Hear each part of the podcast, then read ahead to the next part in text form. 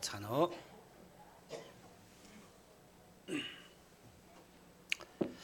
Эсний өдрийн мэнд хүргэе.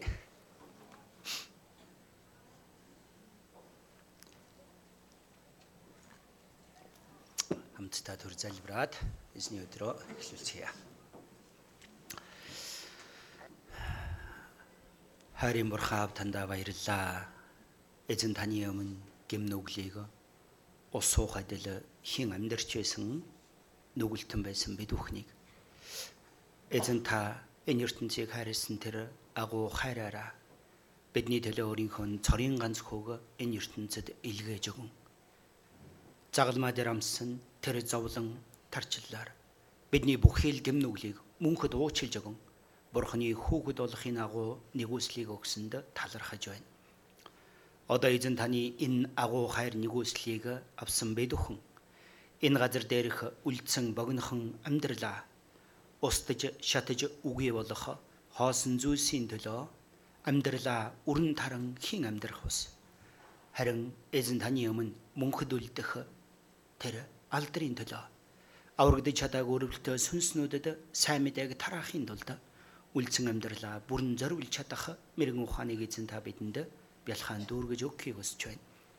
Өнөөдөр эзний өдөр үгийн өмнө ирсэн бүхий л хүмүүсийн зүрх сэтгэлийг эзэн та өрөө нээж өгөн дэгүүслийн үгээрээ мэрэгэн ухааны үгээрээ дүүргэж өгөхийг хүсэж байна. Эзэн таны өмнө бид хүн ямар зүрх сэтгэлээр амьдрах ёстой вэ гэдгийг өөрийн мэрэгэн ухааны үгээр зааж сургаж өгөхийг хүсэж байна. Маргаашнаас эхлэх нэгдсэн семинар бид бүхэн хайртай хүмүүстэй энэ нэгүслийн сайн мэдээг харамсах зүйлгээр тарааж ядах зөрөх зориг зориг сэтгэлийг эзэн та бидэнд бэлхан дүүргэж өгөхийг хүсэж байна. Өнөөдөр эзний өдөр үгийн дараах нөхөрлөөрч дамжуулан ахан дүүс маань ахан дүүсийн гэрчлэлээр дамжуулан бие биенийхээ хөлийг угаалцсан. Эзэн таны өмнө өөрсдийгөө иргэн харсан тийм цаг болоход та тусалж өгнө. Бидний үргэлж хайрладаг эзэн Есүсийн нэрээр гойн залбирлаа. Аамен. Боломжтой бол нэг нь энтлийн арын хаалгыг хааж өгөхийг хүсэж байна. Галтгооны дуу жоохон орж ирээд байгаа биз? Магтан дууны багийнхан байна уу? Арын хаалга хаагаад өгөрөө. Хамтдаа Еврей номын 12 дугаар бүлгээс олж харцгаая.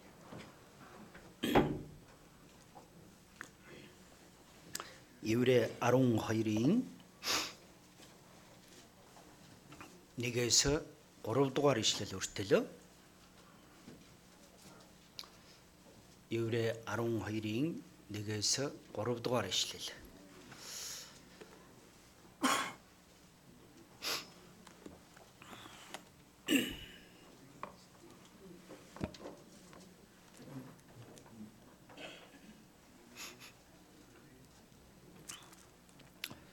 Еврэ 12-ийн 1-ээс 3 дугаар ишлэл хүртэл хамтдаа уншия.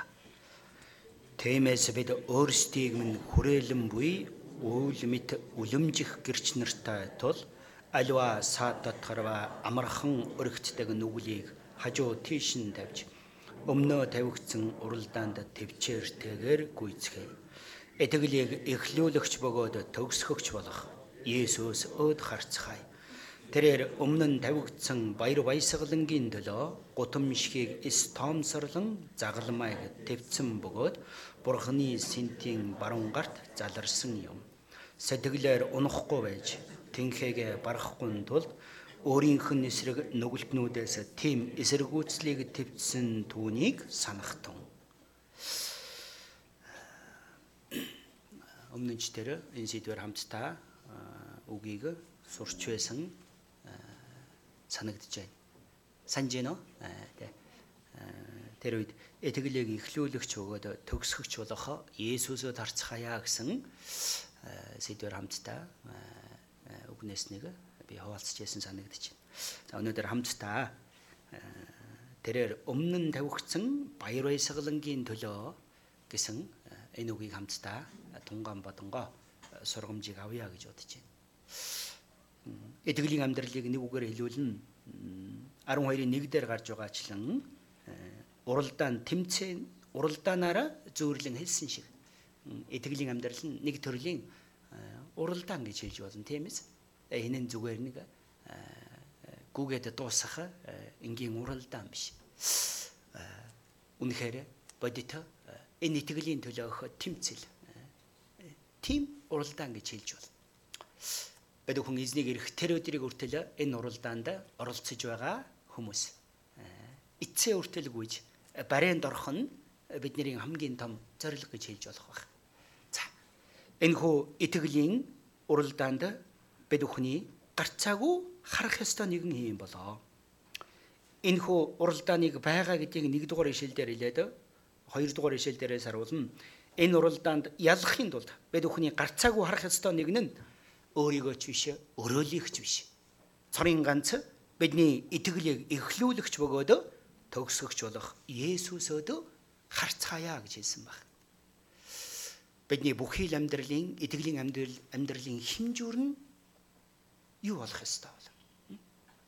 Иргэн тойронд байж байгаа ахан дүүсийнхэн итгэлийг харангаа би тэр үнийг бодвол тэрнтэй харьцуулбал арай дээр арай илүү хичээнгүлэн амьдарч байна. Э, тэгж бодохгүй их бий ах тийм ээ. Ядаж би нөхөрлөлдөө ирэхгүй байгаа тэрийг бодвол нөхөрлөлдөө ирж байна. Үйлчлэхгүй байгаа тэр ахыг бодвол би үйлчилж байна. Библийг уншдаггүй тэр үнийг бодвол би яг ядаж өдөртөө сургаалт өгсөө нэг удаа уншаад байгаа. За. Э, энэ нь э, юутай адилхан бол солонгосын зүүр үгэнд нэг юу гэдэг вүлээ тариа ургасны дараа хурааж авсны дараа иш нь үлддэг үстэй тийм ээ. Иш хоорондоо өндөр хэмжигтэй адилхан гэж хэлдэг. Бидний жинхэнэ хэмжүүр харах ёстой царын гац нэг нь юу юм бол нэгдүгээрт нь Иесусийн алгасан тэр зам. Иесусыг харах ёстой гэсэн үг байна. Мөн Библиэлд бичигдсэн итгэлийн хүмүүсийн зөвхөн амьдрсан тэр амьдрал нь юу юм бол бидний бүхий л хэмжүүр болох ёстой гэсэн үг. За өнөөдөр хамтдаа эдгээр үгсийг бүгдийн сурвалн цаг хүрэхгүй учраас өнөөдөр хамтдаа Еврэ 12-ийн 2 дээр гарч байгаа энэ үгийг хамтдаа тунгаан бодъё гэж бодож байна. Энэ дээрээс харуулна. Эдгэлийг эхлүүлэгч өгөө төгсгөж болох төгсгөгч болох Есүсөд харцгаая. Тэгнгээ хойтлын хэсгийг нь хамтдаа уншия да. Тэрээр өмнө нь тавигдсан баяр баясгалангийн төлөө гутамшгийг эстомсорлон загалмайг твцсэн бөгөөд бурхны синтийн баруун гарт заларсан юм аа. Өнөөдөр хамтдаа энэ үгийг хамтдаа тунгаан бодъё гэж бодож байна. Тэрээр гэдэг нь нэгдүгээрт нь Есүсийг хэлж байгаа үстэй. Бидний эзэн загалмайг твчин гутамшигч үл томсорлон эцсийн үртэлөө энэ ажлыг бүрэн дуусгаж чадсан тэр шалтгаан юу юм болоо? Энэ үгэн дээрээс харуулна. Өмнө нь тавигдсан баяр баясгалангийн төлөө гэж Библиэлд хэлсэн баг. Эдгэлээр амьдарч байгаа бид бүхний баяр баясгалан юу юм бол? Үүнийг ч гэсэндээ бас даргүрнээ тунгаан бодож үзээсэй гэж үсэж байна.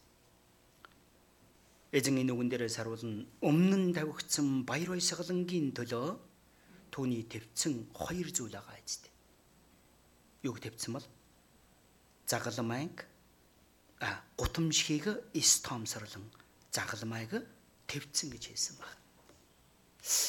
Тэ үүнийг хэлэнгээ өмнө нь тавигдсан баяр баясгалангийн төлөө гэж хэлсэн байгаа юм. За тэгвэл бидний эзний бодсон загалмайг үүрч тэгж их төвчж чадсан тэр баяр баясгалан гэдэг зүйл нь яг юу хэлж хэлж өгж байгаа юм болоо. Өнөөдөр хамтдаа тэр нь юу байсан бэ гэдгийг хоёр зүйлийг эхлээд бодож үзцгээе. Нэгдүгээрт нь бидний эзэн тэр аимшигтай загалмайг үүрэн энэ газар дээр хүний биеэр ирэн хүнтэй адил болон өөрийгөө боолын дүрээр хүнтэй адил болон тэр аимшигтай загалмайг твцэн тэр шалтгаан нь юу байсан бол? Үүнийг тэрээр зовлон гэж хэлээгүй гутамшиг гэж хэлээгүй. Үүнийг эзэн баяр баясгалан гэж хэлсэн байгаа юм тэр баяса баяр баясгалан болсон тэр зүйлсүүд нь юу юм болоо нэгдүгээрт нь эзэн зовлонгийн дараа ирэх тэр агуу алдрыг баяр баясгалан гэж хэлсэн баг. Иврэ номын 12 дугаар бүлгийн өмнө 11 дугаар бүлэг гарч байгаа биз дээ. 11 дугаар бүлэг нь бүхэлдээ итгэлийн хүмүүсийн явсан тэр замыг тэд нэр хэрхэн амьдрсан бэ гэдгийг бид бүхэнд дүгнэн нэгд нэгэнгүү хэлж өгсөн баг. Мэдээж энэ дээрээс харуулна товчхон товчхон ганц хоёр ишил ганц хоёр ишиллэр хэлж өгсөн биз дээ. Харин хуучин гэрэн дээрээс харуулна эдгэлээр амьдрсан тэдгээр хүмүүс хэрхэн амьдрсан бэ гэдгийг. Тэдний явсан мөрн ямар байсан бэ гэдгийг. Амьдралын зам нь ямар зовлон донд хэрхэн өнгөрсөн бэ гэдгийг бид өхөн хуучин гэрээгээр дамжуулан маш сайн байна. Мөн Еврэ 11 дугаар бүлгийг э, өнгөрсөн жил ч гэсэндээ бид өхөн эзний өдөр тасралтгүй сурж үтсэн учраас сайн мэдэх байхаа гэж бодож. Бидний эзэнч тэр энэ газар дээр ирэн тэр загалмайг төвчин хүмүүсээс ирсэн өөрийнхөө бүтээсэн хүмүүсээс ирсэн тэр доромжлол тэр гутамжийг стомсорсон тэр шалтгаан юу юм болоо? Түүний цаана өгөгдөх алдар болон магтаал. Мөн бас нэг зүйл нь байсан бол Есүсийн загалмаагаар дамжуулан авралыг авах тэр олон хүмүүс. Өнөөдөр энд сууж байгаа бид бүхнийг харанга эзэн яасан бол тэр загалмайг твцэн гэж хэлж байгаа. Үнийг нэгд нэгэнгүү тунгаан бодох нь итгэгч бид бүхэнд үнэнхээр хэрэгтэй зүйл болов уу гэж бодож байна. Иврэ номын 11 дугаар бүлэг дээрээс харуулна.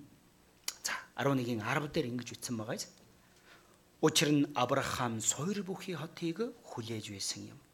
Түүнийг бүтээгч ба барилгач нь бурхан юм а. Бурхан мөн. Авраамч тэр харийн нутагт харийн хүн мэд майханд амьдэрсэн гэж хэлсэн. Авраамийн амьдрал нь хэрхэн амьдарч ирсэн талаар Иврэ номын 11 дугаар бүлэг дээр бичсэн энэ үгийг бид хүн эхлэл ном дээрээс харж болно үстэй тийм ээ. Авраамч тэр юг хан тэгж амьдрсан юм бол. Тэрээр 10 дээр гарч байгаа шил нь учир нь Авраам сойр бүхий хотыг хүлээж байсан юм а гэж хэлсэн байгаа үстэй. Тийм ээ. Авраам, Исаак, Яаков ялгаагүй 20 дугаар ишлэл дээрээс харуулна. Эдгэлээр Исаак эрх зүйлсийнхэн талаар Яков Есав нарыг ерөөжээ гэж хэлсэн баг. Исаакч тэр юу юм бол ирээдүйд эрх зүйлсийг итгэлээр харанга майханд амьдэрч. Харийн нутагт амлалтын нутагт харь хүн мэт яасан юм бол майханд амьдэрсэн гэж хэлсэн. Үргэлжлүүлээд харуулна 11-ийн 26 дээр. За 25-аас 24-өөс 26 дугаар ишлэл хүртэл мөн хамтдаа уншиж үзье да. Эдгэлэр Мосе 90 цент хүрээд фараоны охины хүү гэж нэрлэгдэхээс татгалзав. Нүглийн цаг зуурын зугаанаас бурхны хүмүүсийн хамт ад үзэгдсэн дээр гэдгийг тэр сонгосон юм. Христийн төлөө буруутгагдах нь Египтийн эрдэнсээс агуу их баялаг мөн гэж тэр үзжээ. Учир нь тэр шагналыг харж байлаа. Мосеч тэр яасан юм бол тэр шагналыг алсаас харан яасан бол энэ газар дээрх жаргалыг биш. Египтийн эрдэнэсээс агуу их баялаг гэж үзэнгээ. Бурхны ард түмэндээ зовлонго амсахаар шийдсэн баг. Учир нь тэр юу харж исэн гинэ? Этгэлэр Бурхны түүнд өгөх тэр алдар болон агуу шагнал тэр бүх хил магтаалыг юу юм бол эзэн а Мосе харж байсан гэсэн үг байна. За. Бэдүүхний баяр баясгалан юу юм бол? Бэдүүхэнч тэр энэ газар дээр юуг харан, юуг хүлээн төвчж үл тоомсорлон энэ сайн мэдээний төлөө хичээнгүлэн барьж байгуулж ингэж үйлчилж байгаа болоо гэсэн үг. Сүүлийн хэдэн сарын турш бэдүүхэн асар их үйлчилцгээсэн тийм ээ. Өнөөдөр ч тэр та бүхнийг энэ байранд хурж ирэн тав тухтай байлгахын тулд олон ахын дүүс шөнийн орой болтол 12 цаг өнгөртөл яасан юм бол үйлчлэлцгээс угааж цэвэрлэж арчиж шалтгаан юу юм бол? Ганц л зүйл байгаа үстэй тийм ээ эзний өв бидэнд өгөх тэр шагналыг харанга эзний бидэнд өгөх тэр алдар суу түүнийг бодонгоо яасан юм бол одоо ч бид бүхэн үйлчлсээр байгаа гэсэн үг байна. За. Нэг дугаарт нь энэ дээрээс тэрээр өмнө нь тавигдсан баяр баясгалангийн төлөө гэж хэлсэн байгаа юм. Эзний өмнө тавигдсан байсан тэр баяр баясгал нь эхлээд юу байсан юм болоо? За, энэ нь хууль баг. Юу юм бол? Зовлонгийн дараа алдар гэдэг зүйл гарцаагүй ирдэг баг. Уралдаанд гүйж үе хүн оролцож үе бүх хил талаар өөрийгөө яадаг бол хяндаг тийм үү? Энэ бие зовоодаг үз. Тэр шалтгаан нь юу юм бол? Тэд үл устдах титмийн төлөө бол. Харин бид үл устдах титмийн төлөө гэж хэлсэн дээ тийм ээ. Энэ ертөнцийн дээр ч олон хүмүүс тэр алдар хүндийг тэр титмийг авахын тулд яадаг вэ? Өөрийгөө зовоодаг. Олимпийн наадамд оролцож байгаа тамирчин хүн өөрийнхөө тэр бие яа тийм л тасралтгүй дасгалжуулдаг. Амархан биш үсттэй. Ясн янгинж байгаа тэр өвдөлт. Үлсэд цангаж байгаа боловч жингээ барихын тулд тэгж их төвчж зовж байгаа. Тэр шалтгаан юу юм бол? Тэр өдөр энэ дэлхийн бүх хил хүмүүсийн өмнө тэр алдрын алдрын титмийг авахын тулд үсттэй тийм ээ. Энэ нь юу юм болоо? Хууль гэсэн үг баг. За. Бидний эзэнч тэр яасан юм бол? Эзний өмнө нь тавигдсан тэр баяр баясгалан гэдэг нь юу байсан юм болоо гэсэн үг баг. Загал маань гарцаагүй зовлон биз. Загалмаа дээр цовдлогдсон үхэх нь асартан гутам шиг доромжлол тийм зүйл байсан. Гэвч үнийг эзэн баяр баясгалан гэж хэлсэн тэр шалтгаан нь юу юм болоо гэсэн үг байна. За хамтдаа Еврей номын 12 дугаар бүлгээ төр хавчургаар хавчаад хуучин гэрээнээс нэг ишлэлийг олж харъя да. Э, хуучин гэрээний э, дуулал номноос олж харцгаая. Дуулал 8 дугаар бүлгийг харъя да. дуулал 8-ийн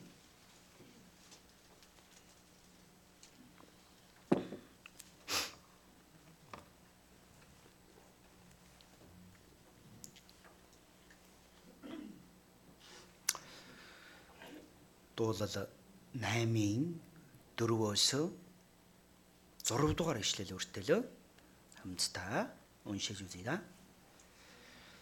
Хүн гихч юу болоод та түүнд санаа тавьж Хүмүүн гихч юу болоод та түүнийг анхаарна вэ? Та түүнийг бурхнаас арай доохон болгожээ. Алдар хүндийн титмийг түүнд өмсөхжээ. Та түүнд мутрынхаа бүтээлүүдийг захируулдаг. Та бүх юмсыг түүний хөл доор нь тавьсан нь. За. Дуулаламын 8 дахь бүлэг нь Библийн үнэнхээр чухал нэг ном гэж хэлж байна. Энэ дээрээс харуулна Хүн гихч нь юу болоод та түүнд санаа тавьж хүмүүн гихч нь юу болоод та түүнийг анхаарна вэ? Библийн семинар хэвээрээ бид бүхний олон удаа сонсдог үг үстэй. Хүн гихч нь юу болоод энэ тэнгэр газрыг бүтээсэн тэр эзэн хүнтэй адил биеийг өмсөн энэ газар дээр ирсэн юм бол тэр шалтгаан юу бол? Бид бүхний дотор бурхны дүр төрхөөр бүтээгдсэн мөнхөд амьдрах тэр сүнс байгаа учраас үстэй өөрийнхөө бүтээсэн тэр хүнийг мөнхийн там руу явахыг харж төвчлгүй тэр эзэн яасан юм бол хүний хийсэн нүглийн төлөө өөр дээрээ тэр бүх хил нүглийн шийдгэлийг хүлээн авахар хүнтэй адил болон энэ газар дээр тэрээр ирсэн баг. Ирээд яасан юм бол тэрээр загламаа дээр над чиг нүгэлтний төлөө нүглийн хөлсөн үхэл цус урсахгүйгээр ямар ч уучлал байхгүй гэсэн бурхны тэр хуулийн дагуу Миний төлөө загалмаа дээр цовдлогдсон үхэж өгсөн гэсэн үг. Түүнийг нэлэхдээ Есүсийн анхны ирэлтийг тийм учраас тав дээр хэлсэн мэз та түүнийг бурхнаас арай доохон болгожээ гэж хэлсэн. Хүнтэй адил болон энэ газар дээр загалмаа дээр бидний төлөө цовдлогдсон тэрээр яасан юм бол одоо? 2000 жилийн өмнө миний бүх гэм нүглийг өрн миний төлөө загалмаа дээр үхэж өгсөн биз дээ. Харин түүгээр дамжуулан юу болсон бэл ард нь хэлсэн биз? Та бүх юмсыг түүний хөл доор нь тавьсан. Тавын хойно харуулна хойно нь харуул алдар хүндийн титмийг түүнд өмсөжээ за тав дугаар ишлэлийн та түүнийг бурхнаас арай доохон болгожээ гэдэг энэ үг нь юу хэлж байгаа юм бол? Есүсийн газар дээр ирэн бидэнтэй адил болсон тэр дүр төрхийг анхны ирэлтийг хэлж өгж байгаа. Харин хоёр дахь алдар хүндийн тэтмийг түнд өмсгчээ гэдэг нь энэ цаг хугацааны хувьд хизээ хэлсэн бол? Загалмаа дээр нэгдүгээрт нь цовдлогдсон бүх гим нүглийг уучлан бурхнаас өгөх тэр алдрын тэтмийг хүлээн авсан төрөөс эхлэн эзний дахин эргэлт хүртлэх энэ бүхэн багтаж байгаа ах. Тимээс одоо яасан юм бол 6 дээр гарч байгаачлан та түнд мутруудынхаа бүтээлийг захируулдаг. Та бүх юмсыг түүний хөл доор тавьсан нь гэж хэлсэн баг. Энэ үгийг за Еврей ном руугаа эргээд очие доо. Еврей номын 2 дугаар бүлэг дээрээс харуулна. Аа Еврей 2-ын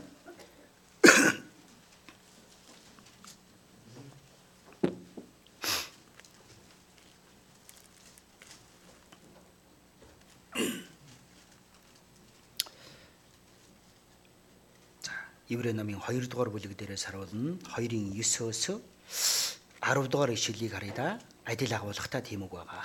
За. Еврей 2 дугаар бүлэг дээрээс харах юм бол саяны уншсан дуулал номын 8 дугаар бүлгийн талаар хэлж байгаа үг байхгүй юу. Тэгингээ 9-өөс 10 дугаар ишлэлийг бас хамтдаа уншия да. Харин бурхны нэгүслэр хүмүүрийн төлөө үхлийг амсахын тулд Тэнгэр элч нараас арай дорд болгогдсон бөгөөд үхлийн зовлонгийн учраа цог жавхлан хийгээд хүндэтгэлийн дитэн өмссөн Есүсийг бид хардаг.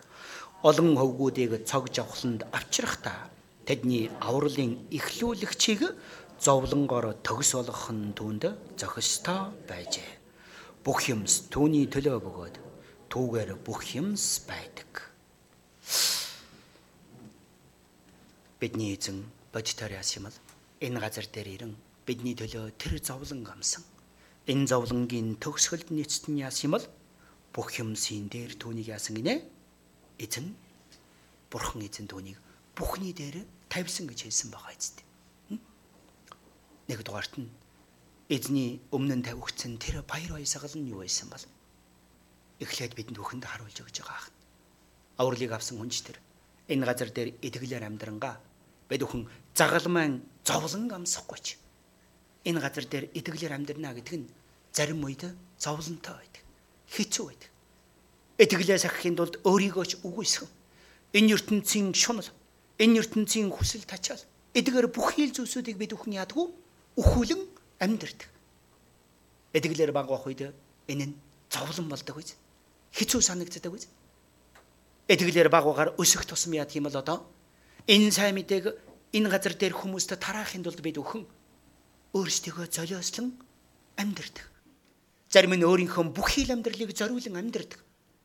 Өөрөөсөө харамлан энэ чуулганы барилгыг барихын тулд ч гэсэндэ манай олон ахын дүүс өргөлөөр хамтдаа оролцсон. Ганцхан өргөл өргөө дуусаагүй зү. Өргөл өргөх нь мэдээжийн зүйл байсан мэт. Өргөлөө өргөө зогсохгүй энэ чуулганыг босгон байгуулахын тулд олон ахын дүүс хичээнгүйлэн үйлчилцгээсэн. Зарим нь ядарч нэгэн үн тэгнлээ. Яа. Уйлмаар байна. Яхад бол хийх ажил нь дэндүү их байгаа учраас тийм ээ. Гэсэн чи тэр бүхнийг төвчин өөрийнхөө махуудыг өхүүлэн үнэхээр ядарч туйлдж байгаа чинь тэгж төвчж байгаа шалтгаан юу юм бол? Эцэн гарцаагүй энэ бүхнийг санан хариулан төлөх учраас үсттэй. Тийм ээ. Бидний эзэнч тэр энэ загалмайн зовлонго үл тоомсорлон загалмайг төвчин гутамшгийг эс тоомсорлсон тэр шалтгаан юу юм бол? Энэ үгэн дээр гарч байгаачлан эцэст нь юу юм бол? Олон хөвгүүдийг цог жавхланд авчрахдаа тэдний авралын эхлүүлэгчийг зовлонгоор төгс болгохын түнд зогстой байжээ. Бүх юмс түүний төлөө бөгөөд түүгээр бүх юмс байдаг. Еврей номын 1 дугаар бүлэг дээрээс бас нэг ишлэлийг олж харъя да. Еврей номын 1 дугаар бүлэг. За, сайн мэдэх ишлэл баха. Еврей 1-ийн 20-оос 22 дугаар ишлэл дээрээс харуулна. Еврей 1-ийн 20-оос 22 22 хүртэл хамтдаа уншиж үзье да. А, а Эфес шүү уучлаарай. Эфес 1-ийн еврей еврей гэж байгаа да. Жага ядарсан байна уучлаарай. Эфес 1-ийн 20-оос 22 дугаар ишлэлийг мөн хамтдаа уншиж үзье да. Тэрээр Христ дотор энэ л хүчээр нөлөөлж түүнийг үхэгсдээс амьлуулад Тэнгэрлэг оршихуйд баруун гартаа залж бүх засаглал, эрх мэдэл, хүч, ноёрхол, түүнчлэн энэ үед төдийгүй эрх үед нэрлэгдэх аливаа нэрээс ч дээгүүр болгожээ. Бурхан бүх юмсыг түүний хөл дор захируулж түүнийг чуулганд бүх юмсын дээрх тэргүн болгож өгөө. Бидний эзэнч тэр тэр загламаагаар дамжуулан эцний яс юм бол бүх юмсын дээр чуулганы тэргүн болгон тавьж өгсөн мэз. За энэ үг нь авралыг авсан байдаг хүн ч гэсэндээ хамааралтай болоо. Хамааралтай байц тээ. Бурхны баруун гарт залсан тэр эзэн шиг байдаг хүн ч тэр юу юм бол авралыг авсан хүн энэ газар дээрх тэр бүх хил зовлон золиослол тэр бүх зүйлийг үл тон Өмнө нь тавигдсан баяр баясгалангийн төлөө эзэн тэр бүхнийг твцсэн шиг. Одоо эзэн дахин эргэж ирэх үед юу болох вэ? Авралыг авсан хүмүүс чи эзэн таамт яах вэ байд өхөн хаанчлна гэж хэлсэн. Эзэн таамт мөнхийн мөнхөд юу юм бол тэр бурхны бидэнд өгөх тэр мөнхийн алдар суу дотор бурхны баруун талд баруун гар талд яах вэ? Хамтдаа зогсно гэж амласан биз дээ. Нэг дугаар Коринтын 6 дугаар бүлэг дээр юу гэсэн мэл? Коринт чуулган дотор ахан дүүсийгээ шүн энэ ертөнцийн тэр зарга үсгэж байгаа тэр дүр төрх гардаг үз. Түүнийг харанга Паул хэлсэн мэт тийм ээ. Ертөнцийг та нар шүүн гэдгээ мэддэггүй гэж юу? Үнэхээр эзэн ирэх үйл яах вэ? Авралыг авсан хүмүүс. Эзэнтэй хамтдаа зовлонг амсаж, эзэнтэй хамтдаа алхаж байсан тэр бүхий л хүмүүс яах вэ? Эзэнтэй адилхан тэр байр суурьнд очингаа энэ ертөнцийг шүүх болно гэж хэлсэн.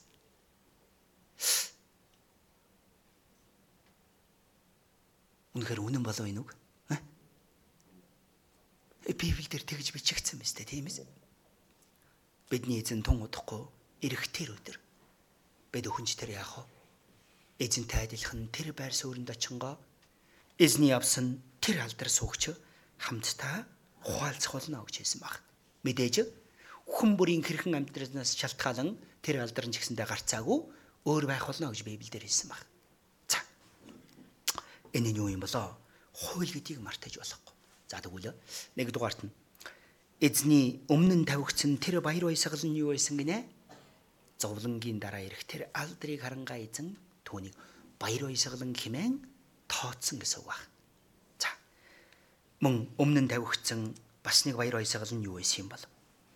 Тэрээр өмнө нь тавигдсан баяр баясгалангийн төлөө гутамшгийг стомсорлон загалмайг твцсэн бөгөөд эзний тэр загалмайг твчин тэр гутамшийг стомсорсон тэр шалтгаан юу байсан юм бол өнөөдөр энэ цуга бид өхөн байсан ойлгож байна уу?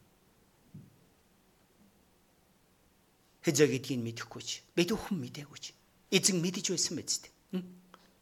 Энд 10 жилийн өмнө аврагдсан хүн байгаа. 20 жилийн өмнө аврагдсан хүн ч байгаа.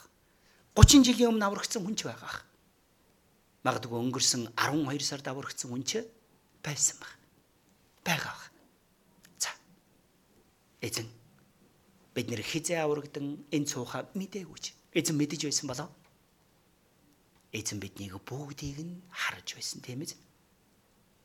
Намаг яаж яваад энэ сүм рүү ирэх вэ гэдгийг энэ сүм рүү удирдахын тулд миний бүх хил амьдралыг Бурхны сайн мэдэн рүү удирдахын тулд эзэн бидний бүх хил амьдралыг харангаа ажиллаа хийсээр ирсэн. Дор бүрнээ бодож үзээрэй. Би яаж яваад аврагдсан юм бол? Би ч өвдө бодож үзсэн. Олон жилийн өмнө нэгэн залуу надаас зөвлөгөө авахар ирсэн байхгүй юу? Хурж ирээд асуусан асуулт нь нөмлөгч цаашид ямар мэрэгжлээ сурвал зүгээр болоо ямар замаар болов э, надад сайн болоо гэдээ асуусан. Э, Тэгэнгээ би тухайн үед бодож үзсэн байхгүй. Аа ямар мэрэгчлэн зүгээр юм болоо. Э, Тэгэнгээ өөрийнхөө амьдралыг эргүүлээд би тэр бодож үзсэн. Энэ сууж байгаа бүх хүмүүс адилхан болов уу гэж бодож байна. Миний өвч тэр авралыг авахаас өмнө миний амьдрч ирсэн амьдралын зам мөр байгаа үстэй. Та бүхнийх ч гэсэндээ адилхан болов уу гэж бодож байна. миний хувьд аврагдах болсон хамгийн том шалтгаан юу байсан болоо гэж бодоод үзтээ л нэгдүгээрт нь солонгос хэлийг сурсан тэр үйл явдал байсан болоо гэж бодож байна. Гэхдээ нэг нөгөө 10 жилд байхдаа би миний хамгийн дуртай хичээл нь гадаад хэл буюу орос хэл. Тэр үед орос хэлнээс өөр юм бараг заадаг байсан учраас тийм ээ. Тийм учраас за яадаг ч байсан хэлтэй бол хөлтөө гэж ярьдаг тийм үү. Энэ хэлийг сурчвал яах вэ? Монголоос Монгол биш бүр том ертөнцийг бүр том дэлхийг мэдэж болох юм байна. Хэлийг нь сураа зогсохгүй тэр хүмүүсийн соёлыг сурвал тэр хүмүүсийн дотор юу бодож байгаа юм болоо? Түүнийг сураа зогсохгүй соёл нэ олон зүйлсүүдийг мэдэж болох юм байна гэж бодогцсон. Тийм учраас э, сургуульд ороод гадаад хэл гэдэг зүйлийг сурч ихэлсэн цагаас эхлэн ер нь нэг э, хэлтэл болчих. Тэгвэл босд нь аянда болох байлгүй. Ийм бодол байсан байхгүй. Э, тэгж явж хагаад би өөрөө хөвсгөлийн хүн мэдэх бах тийм ээ. Манай хөвсгөлд 90-ад онд арчил би усан цагаас эхлэн тасралтгүй гадаадаас олон жуулчид ирдэг байсан. Ихэнх нь бодох нэ Франц, Герман, мөн англи хэлтэй ийм хүмүүс их ирдэг байсан байхгүй. Ийм учраас тэр хүмүүсийн эдэлж хэрэгжилж байгаа зүйлсүүд тийм зүйлсийг харангаа аа бидний амьдарч байгаа амьдралаас дэндүү ялгаатай байна гэдгийг олж харсан. Тийм учраас яг ер нь хэл нэг сураад авах юм бол яг энэ хүмүүсээс олон зүйлсүүдийг сурж болох юм байна. Мөн амьдралаа ч яг аваад явж болох юм байна. Тийм учраас тухайн үед миний хамгийн ихний зорилго байсан юм болоо. Өөрийн гэс нэг сайхан супер 69 тэгээ нэг хэлтэй. Тэгвэл яах вэ? Харах нэ хэлмэрчин тустай жолоочин тустай машин тустай ингэж яваад байгаа байхгүй. А тэгвэл би өөрөө хэлтэй. Дээрээс нэг супер 69 үл яах вэ? Хөвсгөлийн тайгаар байна уу нуураар байна уу? Эднийг ирж хэм дагуулж явангаа өөрөө ч аялангаа амьдрал аваа явчих болох юм байна. Тэгэж бодогдсон байхгүй тэгж явж байгаа нэг нөгөө анха энэ хэлийг сонирхож ихсэн юм шиг. Гэхдээ солонгос хэлийг би яагаас сонгох болсон юм болоо? Үндэ солонгос хэлийг сонгоё гэдэг бодол огтхонч байгаагүй тэр өдөр. За конкурс болоод дээрээс нь жагсаад үстэй тийм ээ. Мэдээж хэлний сонирхолтой байсан учраас хэлний шалгалтаа нэлээд гайгүй өгсөн. Ерөнхийдөө нэг айргийн 5 дотор байсан байх аймаг дотроо. Тэгээ яг тэр өдөр сонгосон сургуулаа сонгох ёстой байсан. Ангиа сонгох ёстой байсан. Тэр өдөр жоохон өөр газар өөр зүйл хийж байгаад нэг нөгөө хоцорсон байсан гэнт хүмүүс дууцсан. Дутаа хурдан ирээч нэрий чинь дуудаад байна. Алидийн хүрээд ирсэн миний өмнөөр хэдэн хүн орсныг мэдэхгүй. Нилээд хүмүүс орцсон байх шиг байсан. Ийм хүн байж болохгүй. Конкурс өгчөөд нэрийн дуудаж яхад өөр газар явж байна. Тэг ингээ тэр өдөр гинт яваад ортол олон ангиуд байсан байхгүй. Одоогоос 20 хэдэн жилийн өмнө учраас Солонгосын анхны хайр гэж кино хит болж исэн мэдхэ. Аа чануу чансан. Аа тэр киног харах нэ солонгос гэж ийм ус байдаг юм. Энэ ус нэг очиж үзүүл гэж нэг ийм зурс зурс бодлоод орж ирж байсан юм. Тэгингээ тэр өдөр конкурс болоод бүх хүүхдүүд ангиа сонгож явахдаа бүгд л боо юм болоо сонгож байсан баг тийм үү. Э, тэр сонголтыг нэг суулж яадаг багш нар ч гэсэндээ гайхсан баг. Одоо ч гэсэндээ тэр хүнийг санаанд орж энэ нөхөр ч одоо юу бодож явдаг нөхөр үү? Харж ирж яснаа тийм ээ. Энийг авчих уу? Энэ дээр юм болоо.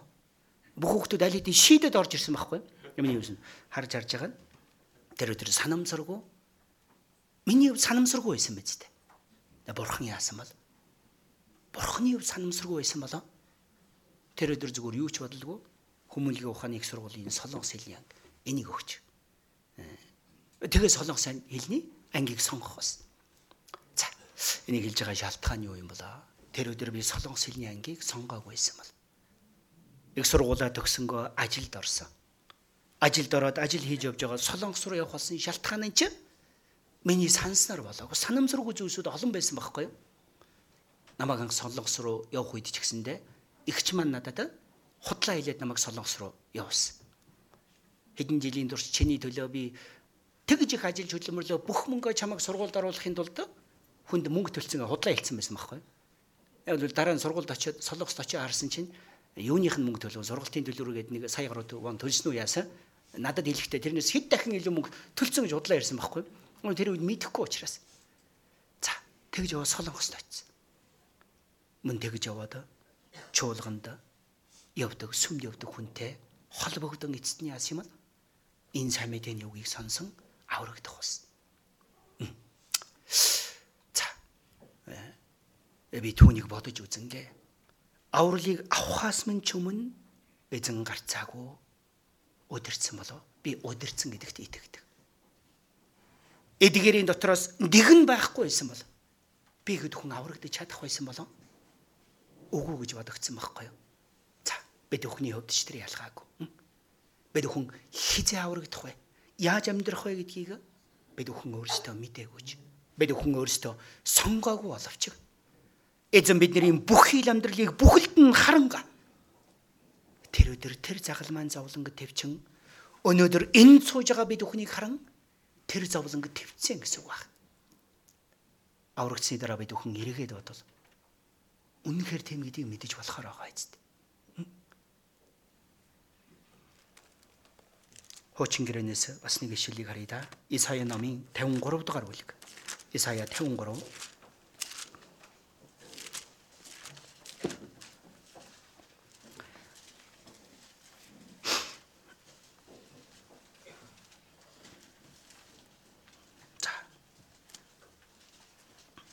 Исая номын 53 дугаар бүлгийг харуулна. Бид бүхний сайн мэдэх ишлэлээс бидний төлөө загалмаа дээр ямар зовлон амссан бэ гэдгийг нэгд нэгэнгүү хэлж өгсөн тийм ишлэл үз. Бүлэг та тийм ээ. Таваас ахуулаад уншуулна бидний сайн мэдэх ишлэл үз. За таваас эхэлж уншлах уу 10-аас 11 дугаар ишлэлийг харъя да. За. Исая 53 дугаар бүлгээс тасралтгүй арах юм бол эзэн загалмаа дээр ямар зовлон амссан бэ гэдгийг үхэлдээ тэрээр буруутнуудтай хамт товлогдсон гэдгийг тиймээс тэр бүхнийг хэлж өгöd 10-аас 11 дугаар ишлэлийг хамтдаа уншиж үзье да.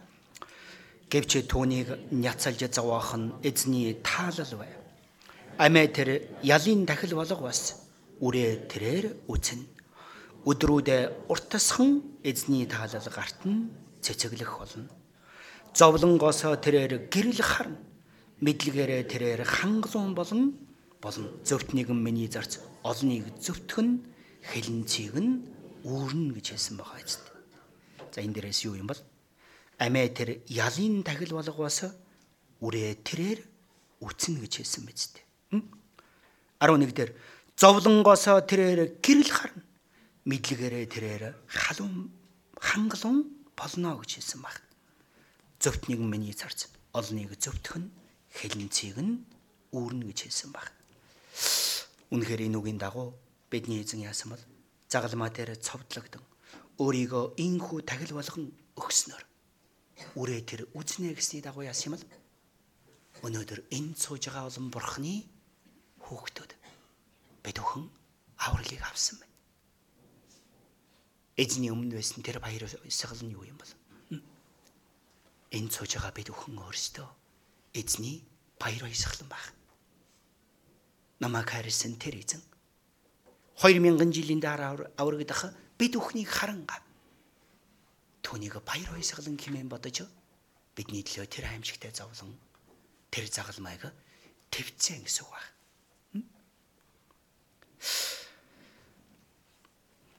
Эзний баяр баясгал нь бид байсан шиг тийм ээ Одоо ч тэр юу юм бол бид өхөнч тэр үнэнхэр авралыг авсан хүмүүс энэ газар дээрх жаахан зовлон зүтгүүр гэдэг энэ зүйлийг харангаа сэтгэлээр унах биш. Улаан буудаан үрн газар унан үх байсан. Тэрээр олныг яана гинэ? Олон үрийг ургуулна гэж хэлсэн биз дээ, тийм ээ? Харин эс үхээс яах вэ? Тэрээр ганцаараа үлднэ гэж хэлсэн шин, тийм ээ? Авралыг авсан бид өхөн эзний тэр загалмайн зовлон амсанга тэр бүхий л гутамшгийг үл тоож утсан тэр шалтгаан юу юм бол түгээр дамжуулан бид өхөн аврагт холно гэдгийг мэдэн эзэн өөрийнхөө өөрийгөө бидний төлөө энэ бүхнийг төвчин өгсөн гэдгийг үргэлж санаж амьдрах ёстой гэсэн үг байна. За. Бидний баяр баясгалан юу юм бол? Таны баяр баясгалан юу вэ гэсэн үг байна? Лук номын 15 дугаар бүлэг дээрээс харуулна. Би та нарт хэлье. Мөн үүний адил гимшиг шаардлагагүй 99 зөвтөөс илүүгээр гимсэн нэг нүгэлтний төлөө тэнгэрт илүү их баяр хөөр болдгоо гэж хэлсэн. Авралыг авсан хүмүүс итгэгч болсон тийм хүмүүс. Бид бүхэн энэ чуулган дотор баяр хөөртэй амьдрах нь мэдээж бурхны өсөл баг тийм ээ. Хойно харуулна ийм чуулган болгож өгөөч гэсэн тэр зүйлсүүдийн дотор нэг нэгэнгөө анхааралтай уншиж үзсэн. Ихэнх нь хайраар дүүрэн чуулганыг хүссэн байна лээ тийм ээ. Хайраар дүүрэн чуулга. Бас нэг сэдвүүний юм болоо харах нэ. Бие биенийг хайр илдэг. Ахан дүүс үргэлж баяр хөөртэй байдаг. Тийм чуулганы талаар их хүссэн мэл. Бас нэг нь юу юм бол энэ газраар дамжуулан олон сүнснүүд аврагддаг тийм чуулган. Энэ чуулганы байрыг бид өхөн барьж босхон ингэж хөдөлмөрсөн шалтгаан юу бол? Алдагдсан нэг тэр сүнс үсттэй. Түүнийг харан тэнгэрт илүү их баяр хөөр болдог шиг тийм биз? Бид өхний энэ бүх ажлыг хийж хөдөлмөрлж байгаа тэр эцсийн шалтгаан юу юм бол? Ганцхан зүйл эцтэй? Юу юм бол? Алдагдсан тэр нэг сүнс. Алдагдсан тэр нэг сүнсийг авардаг чуулган. Эзний нэгүслийг энэ газарт байгаа олон хүмүүст тунхагладаг тийм чуулган. Эзний баяр баясгал нь өнөөдрийн даврагдаа сууж байгаа бид бүхэн байсан шиг бид бүхний хамгийн том баяр баясгал нь юу юм бол? Гой байранда баяр хөөртөө кофе уунга бие бинийгээ шүүхгүй аз жаргалтай тэгээд байх биш.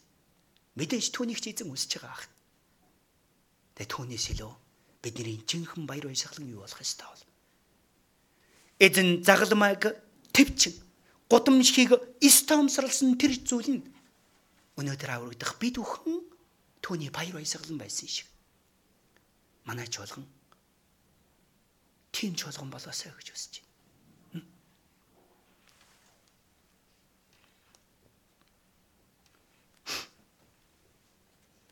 Бид бүхний баяр баясгаланч тэр юу юм бол?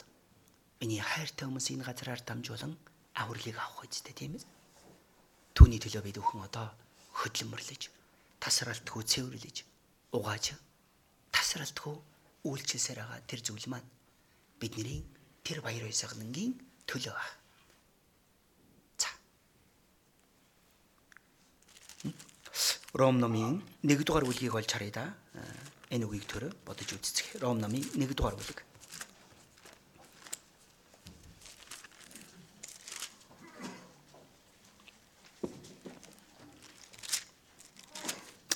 Ром 1-ийн 16 дугаар ишлэлийг харъя да. Ром 1-ийн 16 хамтдаа уншия.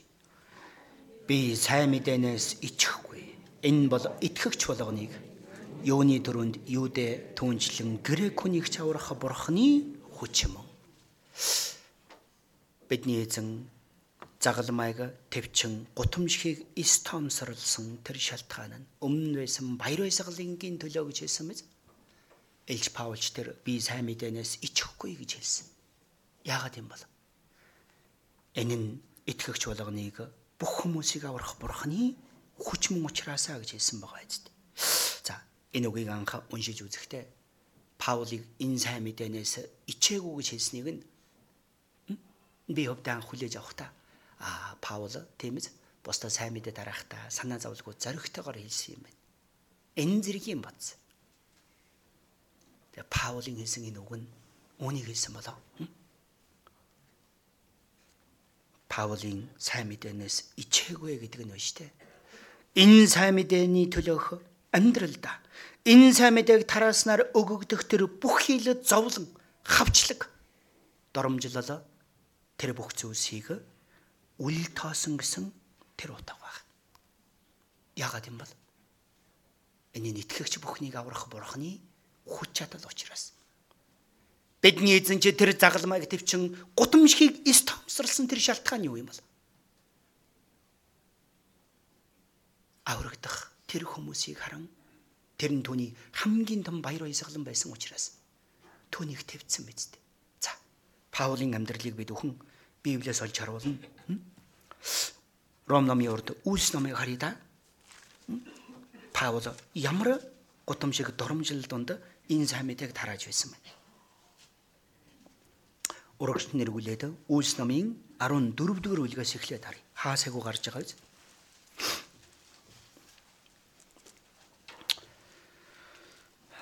За, Паул Барнаб нар Лустер болон дээр хотуудад сайн мэдээ тарааж байгаа дүр төрх гарч байгаа биз? 19-дээрээс харуул. Үлс 14-ийн 19-дээрээс харуулна. Гэвч Антиох болон Икониумаас ирсэн юудэчүүд ард олныг талдаа татаж Паул руу чулуу шидцгээв. Тэгээд түүнийг үхсэн гэж бодоод тэд хотоос тэд хотоос гарган хайжээ. За. Энгийн нэг өгүүлэр шиг харагдаж байгаа биз? Тэгээ Паул сайн мэдээ таранга ямар зовлон амсч байсан бол Паул руу чулуу шидцгээв. Тэгээд түүнийг үгсэн гэж бодоод тэд хотоос гарган хайжээ. Энэ сайн мэдээ тараах үедээ Паул ийм зовлон амссан биз дээ. 14-ийн 1 дээрээс харуулна. Экониум тэнд юудэчүүдийн синагогт цугтай орж тийхүү ярьсанд юудэчүүд грекчүүд үе олнороо итгэцээ өгч хэлсэн байгааз харин хоёрыг хамтдаа уншия да.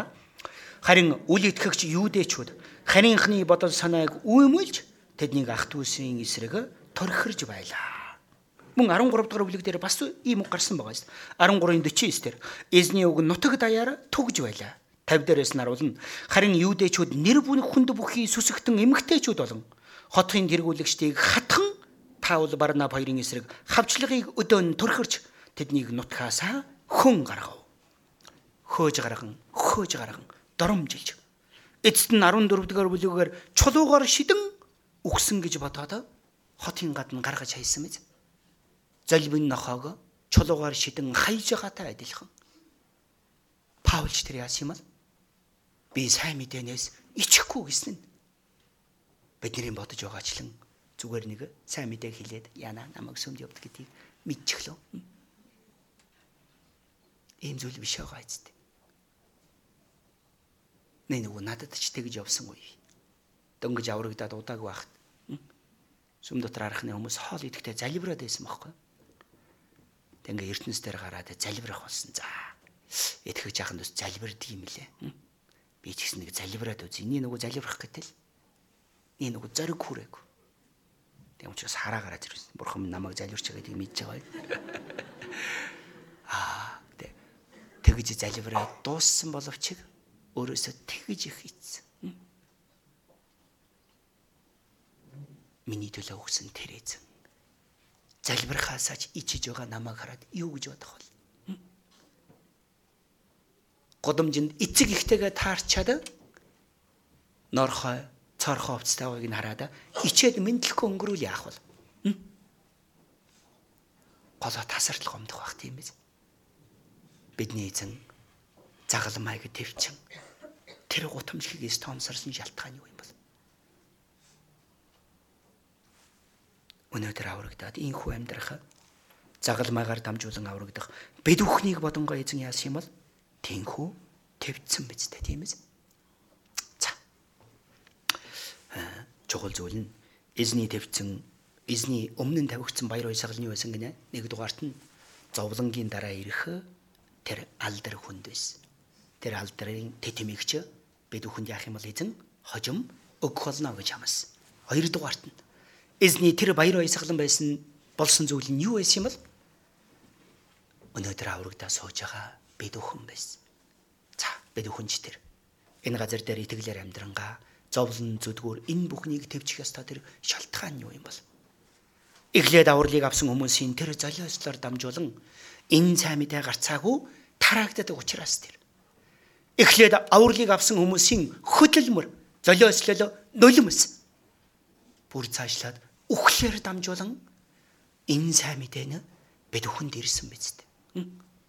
Монголын сайн мэдээний төлөө хичнээн олон хүмүүс хөлсөө туслуулан нулим сунган амиа хүртэл өгсөн бэ? гэдгийг бид өхөн мартаж болохгүй.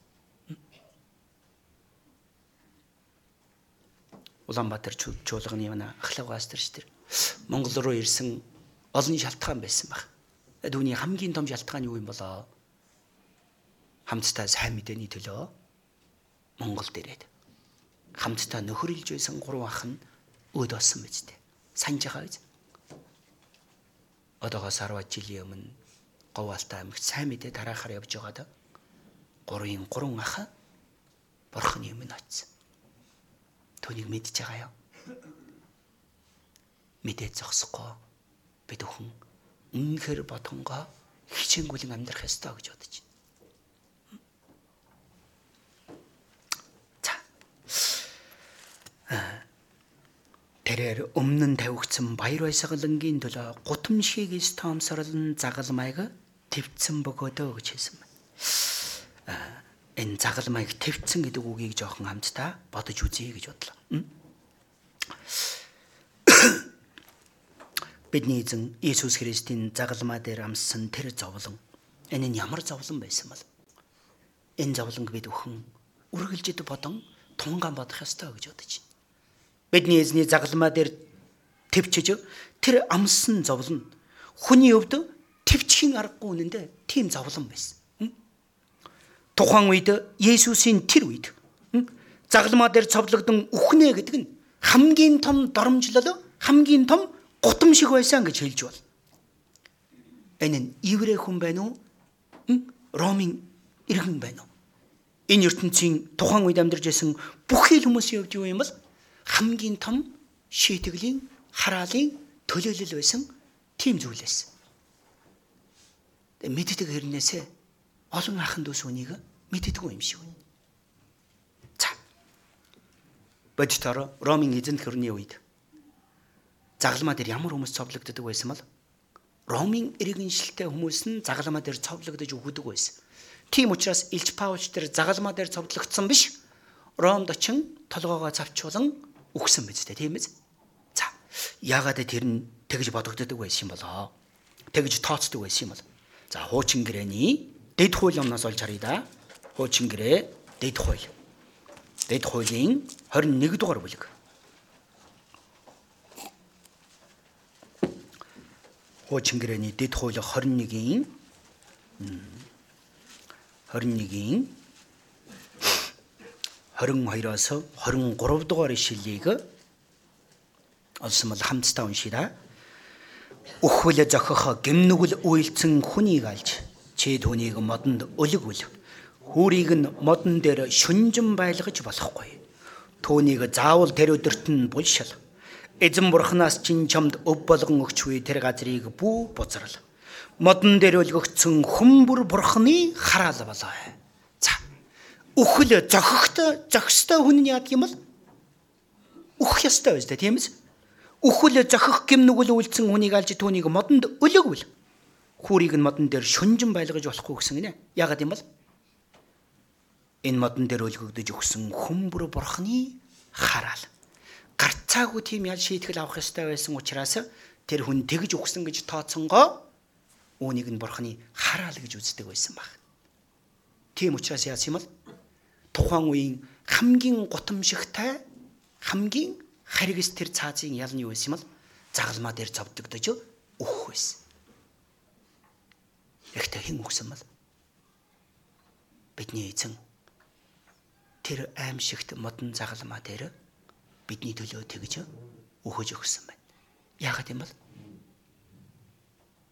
Есүс хараал болох тийм нүгэл хийсэн нэгэн болоо. Модон дээр өлгөгдсөн хүмбэр бурхны хараал болоо гэж хэлсэн мэз. Төвний хариулт нь Библиэлд байгаа эцэст. Галат намын 3 дугаар бүлгийг харъя да. Шинэ гэрээний Галат 3 дугаар бүлэг. Галат 3-ийн 13 дугаар ишлэлийг харъя.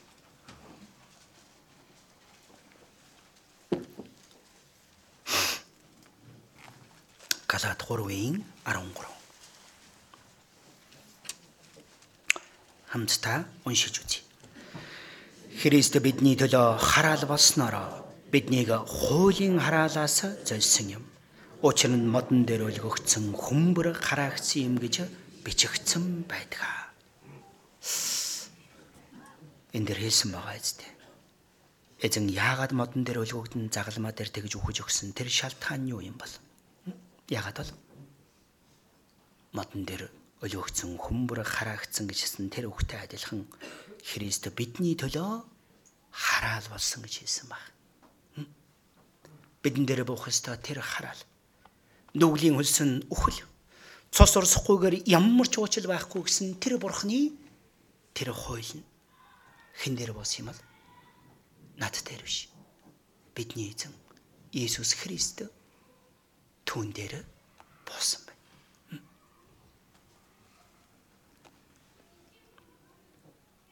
Загалмайн тэр үхлэн. Загалмай гэдэг нь юу юм бол хараал байсан гэдгийг мартаж болохгүй. Тэгээ олон хүмүүс бодохдоо Есүсийг загалмаа дээр тэр гутамшиг стомсорлон үхэж өгсөн тэр шалтгаан нь шүү дээ. Түүний хувь тавилан байсан учраас угаасаа тэгж л үхэх ёстой байсан гэж боддог хүмүүс олон бий. Үнэхээр тийм болов. Олон жилийн өмнө мэдээж тэрэн бацтай аврагдаагүй юм байсан. Надаас нэг асуулт байна гэж хэлсэн аа за. Иесус загалмаа дээр үхэхдээ тиймээс бурхан бурхан минь юунд та намайг орхих вэ гэсэн энэ үгийг би жоохон ойлгохгүй байна гинэ. Аа тийм үү. Тайлбарлая гэж бодоод би Библийг гаргангаа нэнгэ бэлдэж байсан. Гэтэл тэр үний хэлсэн үг нь гэтээ биш тийг бодоод үзэх нэ. Иесус өөрөө үхий гэж ирээ үсттэй. Загалмаа дээр цовлогдож өгчөөж хүмүүсийг аврах нь угаасаа хуучин гэрэн дээр бичигдсэн байсан гээ үсттэй. Тэгэд үхэж байгаа юм бол юунд нь ингээд гоншихнаад байгаа юм бол жинхнээсээ тэгж хэлж байсан юм байсан. Мэдээж тэр хүний хувьд аврагдаагүй юм байсан. Хоёрдугаарт нь эргээд бодох нэ. Аа сэтгцийн хувьд цоо ирүүл хүн биш байсан болоо гэж бодож байна. Хожим сонсох нэ. За, нашарида. Олон хүмүүс бодохдоо бидний эзэн яах чаргагүй дэ загалмаа дээр үгсэн мэт тэгж бододог хүмүүс бий эзэн загалмайг твцсэн тэр шалтгаан аргагүй ирэхэнд юм болоо үгүй эзэд. Бидний эзэн хүсвэл хизээ бол хизээ энэ загалмаан зовлонгоос тэр загалмаа дээрээс хизээч бууж ирж болох тийм нэгэн биз. Гэхдээ эзэн энэ загалмаан зовлон ямар амжигтай вэ гэдгийг мэдхиндээ тэр мэдэж байсан мэт. Тэрээр тэр бүх хил доромжлол тэр зовлонгийн өмнө үнэхээр юу ч болоогүй мэт юу ч болоогүй мэт хэлвэл жоохон сонирн баг. Үнэхээр өөрөө шийдэнгээ яасан юм бол тэр загалан өмнө зогссон гэдгийг бид өхөн Библиэр дамжуулан мэдэж болно гэсэн үг байна. Иесус тэр загалман зовлон ямар гэд зовлон байсан гэдгийг мэдэж байсан болов. За. Матай номын 26 дугаар бүлгийг харъя да. Хамтдаа нэг Иесусийн тэр зүрх сэтгэл нь ямар байсан юм болоо Библиэс хэдэн ишилийг олж харъя да. Матай 26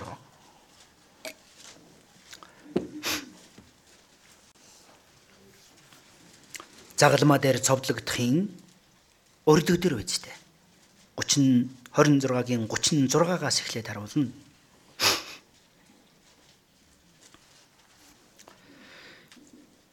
Харин 36-гийн 36-аас эхлээд би уншиж өгье. Есүс тэдний хамт Гитсемани гэдэг газар ирж шавнартаа намайг тэнд очиж залбирах зур энд сууцгааж бай гэд. Петрийг бас Зебедийн хоёр хөөг тэр авчав тэгээд зовж шаналж эхлэв. 38-аас 39-ийг хамтдаа уншийда. Тэгээд тэдэнд сэтгэл минь үхтлээ зовж байна. Энэ дүлдээд надтай хамт сэргэг байцгаа гэжээ. Тэр жаахан цааш яваад дүүрээрээ унж эцэг минь болж өгвөл надаас энэ аягийг өнгөрүүлээч гэвч миний хүслээр биш харин таны хаар болог гэж залбирлаа. Бидний эзэн энэ зовлон энэ загалмайн зовлон гэдэг нь ямар аимшигтай вэ гэдгийг бүгдийг мэдэж байсан. Яагаад вэ?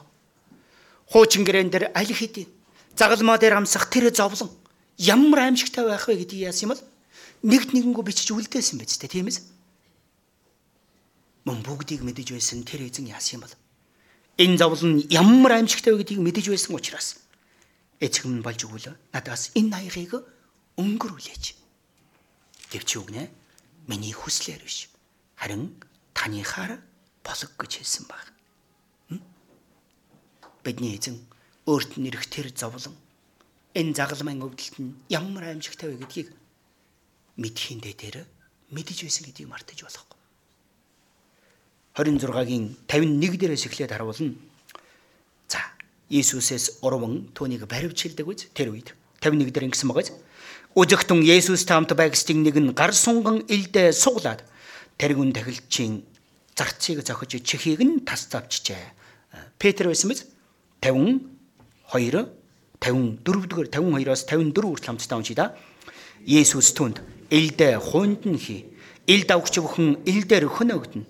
12 легоноос олон тэнгэр элчийг одоо надад илгээхийг би ичхээсээ гуйж чадахгүй гэж чи бодож байна уу? Энэ нь болох ёстой гэсэн бичвэр тэгвэл яаж биелэгдэх вүлээ гэв. Бидний эзэн хөсөөлч өгнэ. Эцгээсээ би 12 легоноос олон тэнгэр элчийг одоо надад илгээхийг би эцгээсээ гуйж чадахгүй гэж чи бодож байна уу? Эзэн хөсөөл яах юм бол 12 легион гэдэг нь юу юм бэ? Асар том айран биз дээ. Үүнээс чагуу тэнгэр ичнэрийг би дуудаж чадахгүй гэж бодож байна уу? Эзэн чадна үстэй. Гэвч түүнийг ашиглаагүй. Яагаад юм бол? Энэ загал маань зовлонго төвчснээр эцэст нь олон хүмүүс аврагдана гэдгийг бидний эзэн мэдэж байсан учраас тэр үстэй. Йоханомын 10 дугаар бүлэг дээрээс харуулна. Хэн чамийг минь надаас авахгүй. Харин би өөрөө түүнийг өгнө гэж хэлсэн мэт. Амаа өгөх хэрэг мэдээлэл надад бий буцааж авах эрх мэдэл нь ч надад бий. Харин энэ тушаалыг би эцгээсээ хүлээн авсан юм а гэж хэлсэн биз дээ. Бидний эзэн яаж чадалгүй аргагүй эрхэнд хувь тавилантайгаа эвлэрэн бидний төлөө өгч өгсөн юм шиг. Харин жихсэрэгээрээ тэр загалмайг харангаа бидний тэрүүн жанжин адил яасан юм бол тэр загалмайг харангаа түүний өмнө зоригтойгоор зогссон баг. За. Энэ дотроос бид бүхэн ямар зүрх сэтгэлээр итгэлээр амьдрах ёстой гэдгийг хэлж өгч байгаа зү. Авралыг авсан хүн гэдэг нь зовлонгоос айж зүхтаадаг хүмүүс биш. Мэдээж зовлонгоос зүхтаж болно. Зайлж болно. Аргыг нь олоод энэ тэнгэр сүлжээд яваад ээж болохлоо. Болно. Хаяа чуулган дотор олон үйлчлүүд байх үед харыгээд харддаг юм шиг харагдаад байдаг. Зарим нь үйлчлэгтээ хувц сонор бүх зүйлээ хаянга бүх хүчээ зориулан даарч хөрөн үйлчлдэг хүмүүс бий. Гэ хаяа харах нь харагдаад байдаг. Харыгээд хараад хараад байдаг юм шиг. Тэр хүнэнд нэг ингэсэн шиг тоосмоос артсан шиг аяг угаах болохоор нь аягууш тэр ингээд тоос орчихно. Аягийг нэг нь угаагаад. Хүнд мөрөх болохоор өрөх хүч тэр хавьд нь байж байгаа ойр зүрийн минутыг зам ил аа ингээ яваар. Над чиг тийм хүмүүс хаяа харагддаг. Зовлон бид өхөн яаж ч тойрч бол. Гэхдээ бидний эзэн яасан бол тэр зовлонго дайран гарсан болов. А тойрон гарсан болов. Авралыг авах бид өхнийг сананга.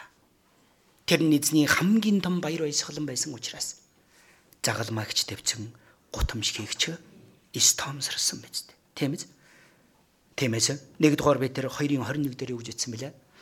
Учир нь та нар үүнд дуудагдсан бэлээ. Юунд? Энэ зовлонд. Ямар зовлон юм бол? Энэ сайн мэдээний төлөөх зовлонд дуудагдсан гэж хэлсэн. Үнэхээр авралыг авсан хүн бол энэ үгийг хүлээн авч чадна гэж бодож байна. Учир нь та нар үүнд дуудагдсан бэлээ. Яагаад гэвэл та нарыг мөрөөрөө дагуулахын тулд та нарт үлгэр дуурайл үлдэн Христ та нарын төлөө зовлон эдэлсэн гэж хэлсэн дээ тийм ээ. Биднийгч тэр тэр замаар эцээ хүртэл алхангаа. Эцэст нь эзэнтэй адилхан тэр суу алдар дотор.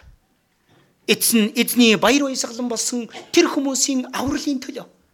Одоо ч бид өхнийг эзэн юу юм бол тэнхүү алхахыг зовлонг тойрон гардаг биш. Зовлонг үүрэн хамтдаа алхдаг тийм хүмүүс. Улаанбаатар чуулган маань төв чуулган маань тийм чуулган болоосаа гэж үсэж байна. Зовлонг дайран гардаг хүмүүс биш. Тойрон гардаг хүмүүс биш. Зовлон хамтдаа өөрлөцдөг. Давидын хүчит ирсийн талаар бид нэр сайн мэднэ. Израилийн бүх ирчүүд цэргүүдэд зүгтсэн тэр үед Шамма ясмал Филистчүүдийн гол дорон элдэн гаранда наалттал тэрээр зогссон гэж хэлсэн байж.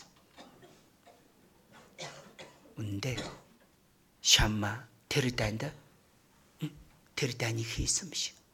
Эзний тэр тулалдаанд яасан юм бол эзэнтэй хамт оролцсон нэгэн баг. Бид өхөнч тэр эзний энд сүнслэг дайнд оролцох ёстой хүмүүс. тэр үгийг уншаад үзвэл харамсалтай нэг үг гардаг биз.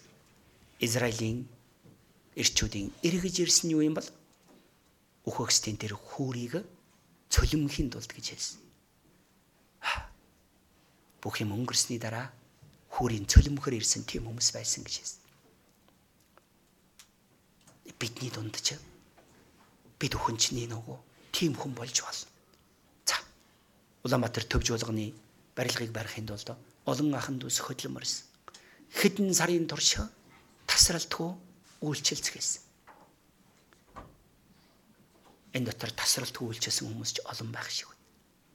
Хаа нэг завн гараад ирсэн хүмүүс ч байх шиг байна. Мэдээж ойлголгүй яах вэ? Ажил төрөл ихтэй амьдралын олон асуудлууд байсан баг. Тэгвэл асууя. Бусд нь ажилгүй байсан болоо амьдралгуудаа ирсэн хүмүүс байсан болоо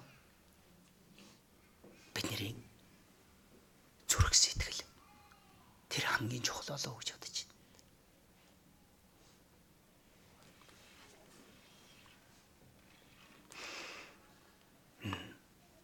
Бид өхөнч тэр эзэн загалмайг тэгж төвцсөн шиг бид өхөнч тэр яах ёстой юм бол одоо энэ газраар дамжуулан авралыг авах тэр олон хүмүүсийг санангаа Эзний өмнө зогсох өдөр бидэнд өгөх тэр алдрыг санангаа итгэлийг маань ихлүүлсэн.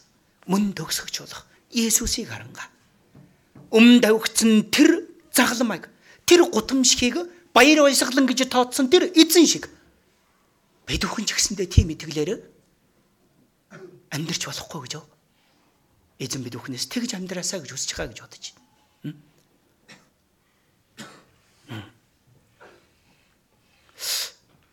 Бидний эзний ямсан тэр загалмайг бид хүн хөнгөн бодож болохгүй.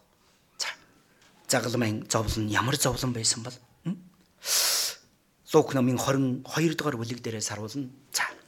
Матай номын 26 дээр ч гарсан мэт. Сэтгэл минь үхтлээ зовж байна гэж хэлсэн. Тэгээд зовж шаналж эхлэв гэж хэлсэн биз? Матай номын 20 Лук номын 22 дугаар бүлэг дээрээс харуулна. Тэр зовж шаналж байсан тул шаргуу залбирч байлаа гэж хэлсэн. Тэгингээ түүний хөлсөн цусны тусал мэддэг газарт тусалж байваа гэж гардаг үз. За Есүсийг инхүү залбирж исэн тэр үеийн Есүсийн залбирсан тэр үеийн юм бол загалмаа дээр цовдлогдохын өмнөх Гицаманы цэцэрлэгт болсон тэр залбирал үз. За тэр үед Есүсийн цус нь штэ бодтоор Есүсийн хөлсөн цусны тусал мэт болов гэж Библиэлд бичигдсэн байгаа. Үнийг семинарын өрчсөндөө олон удаа сонссон баха. Бодтоор ангаах ухаанаар байна шүү дээ. Хүн асар их стресс аван шаналлах үед яа гэх юм бол энэ хүний биед байгаа шүү дээ. Цусны энэ улаан бөөн байгаа за задардаг гинэ. Тэгэд яа гэх юм бол задранга хүний биес өөр бас нэг элемент ялгаранга тэр нь гадагшаа арьсныхаа завсар зайгаар гарч ирдэг байх. Хөлстөө холилдонго хэдийгээр бага хэмжээтэй боловч энэ үед ямар үйл явдал болд юм болоо энэ хүний арьс шүү дээ хүүхдийн булбараа тэр арьс шиг зөөлөн болдог гинэ.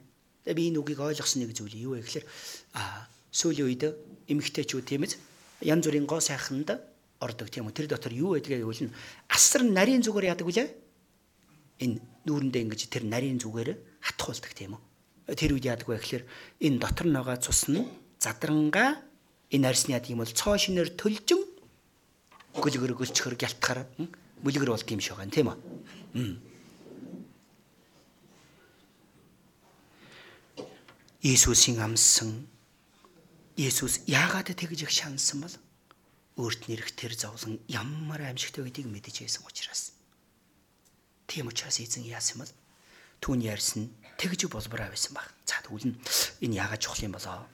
Энэ үйл явдлын дараа яасан бол Есүс загалмаа дээр зовлогдохын өмнө Израилийн Ромын цэргүүдэд түүнийг барьж аван нийтдээ хэдэн удаа ташуурсан бэлээ? Библиэлд 120 удаа гэж хэлсэн баг арьс нь хүүхдийн тэр балчир хүүхдийн боловраа арьс шиг зөөлөн болсон тэр Есүс түүнийг 120 удаа ташуурдах үед яасан бол бүтэн бие нь урагдж байсан. Арьс нь салж унж байсан биз? За. Э зарим тохиолдолд загалмаа дээр цовдлогдох юм ташуурдах үед ч яа гэх юм бол олон хүмүүс түүнийг нь төвчиж чадалгүй үхдэг гэж хэлдэг байна. Ягаад вэ? Асар их цус алдалтай тэр үед болдог учраас. За. Энэ цус алдах үед дөрвөн төрлийн шинж тэмдэг илэрдэг гинэ. Ямар ямар шинж тэмдэг илэрдэг юм болоо. Нэгдүгээрт нь шүү дээ. А зүрх цаашид энэ цусаа яад юм бол цааш нь хүчтэй түлхэхэ болдгоо гэсэн баг. Энэ зүрх нь юу юм бол нэг талаас нь хавхлаг хавхлаг гэж хэлдэг үстэй. Цусыг татаж аваад цусыг түлхэх. Энэ ажил явагддаг үз энэ багасч эхэлдэг байж байгаа. Үүнээс болон асар их хөвдөлтийн шоконд ордог үз. Даралт нь ундаг үз. Даралт нь унах үед яа гэм болоо. Даралт нь өсч унж үтсэн байгаа үстэй тийм биз? Хүний толгоо нэргэх, дотор муухай оригох, янз бүрийн шинж тэмдгүүд илэрдэг үз. Загалмаа дээр зовлогдохын өмнөх Иесусийн дүр төрх яасан юм болоо. Тийм байсан гэдгийг хэлж бол. Мөн энэ бөөр нь яах вэ? Үлдсэн цусныхаа хэмжээг хадгалахын тулд яах вэ? Бөөрийн ажиллагаа ч гэсэндээ багваагаар ажиллахаа баялдаг ойлгож байгаа биз? Мөн асар их хэмжээний цусыг алдсан учраас яах вэ? Хүний ам байж тэ асар ихээр цангаж эхэлдэг баг. За тэгтээ Марк номын 15 дугаар бүлэг дээрээс харуулна ийм үг гардаг биз? Марк 15-ын 23 дээрээс харуулна шүү дээ. Есүс а цэргүүд Есүст мир хольсон дарсыг өгсөн боловч тэр авсангүй гэж Библиэлд гардаг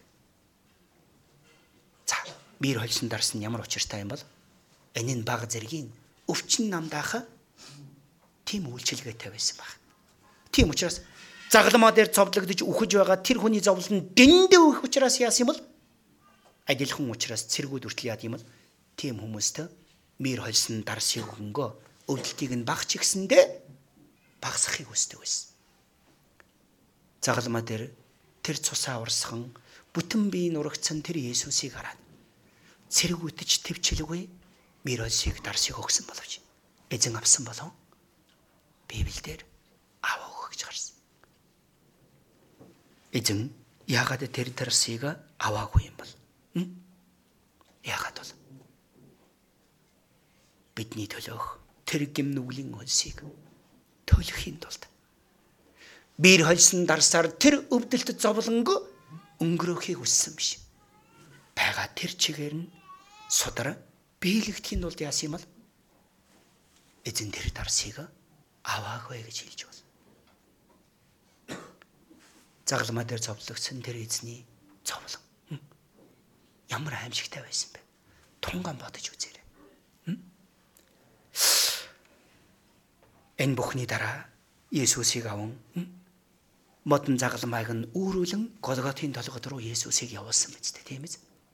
120 удаа ташуурдуулсан тэр Есүс асар их цус алдалтаас болон тус алдалтаас болон тэгж их хүнд байдалд орсон байсан тэр Есүс түүний дээр асар хүндижинтэй тэр загалмайг өрүүлэн явуулсан баг. Тийм учраас эзэн яасан юм бол загалмайг өрөн явах үедээ Күрэний Симон гэгч хүн түүнийг барьж түүнд загалмайг нөрүүл Есүс араас нь даглаа гэж гардаг үз. Тэр загалмагч даахын аргагүй тийм үнд нөхцөл байдалтай байсан баг. За. Эцэст нь загламаа дээр цовдлохын өмнө ямар үйл явдал болсон юм болоо? Түүний хоёр гарыг хоёр тал руу татан.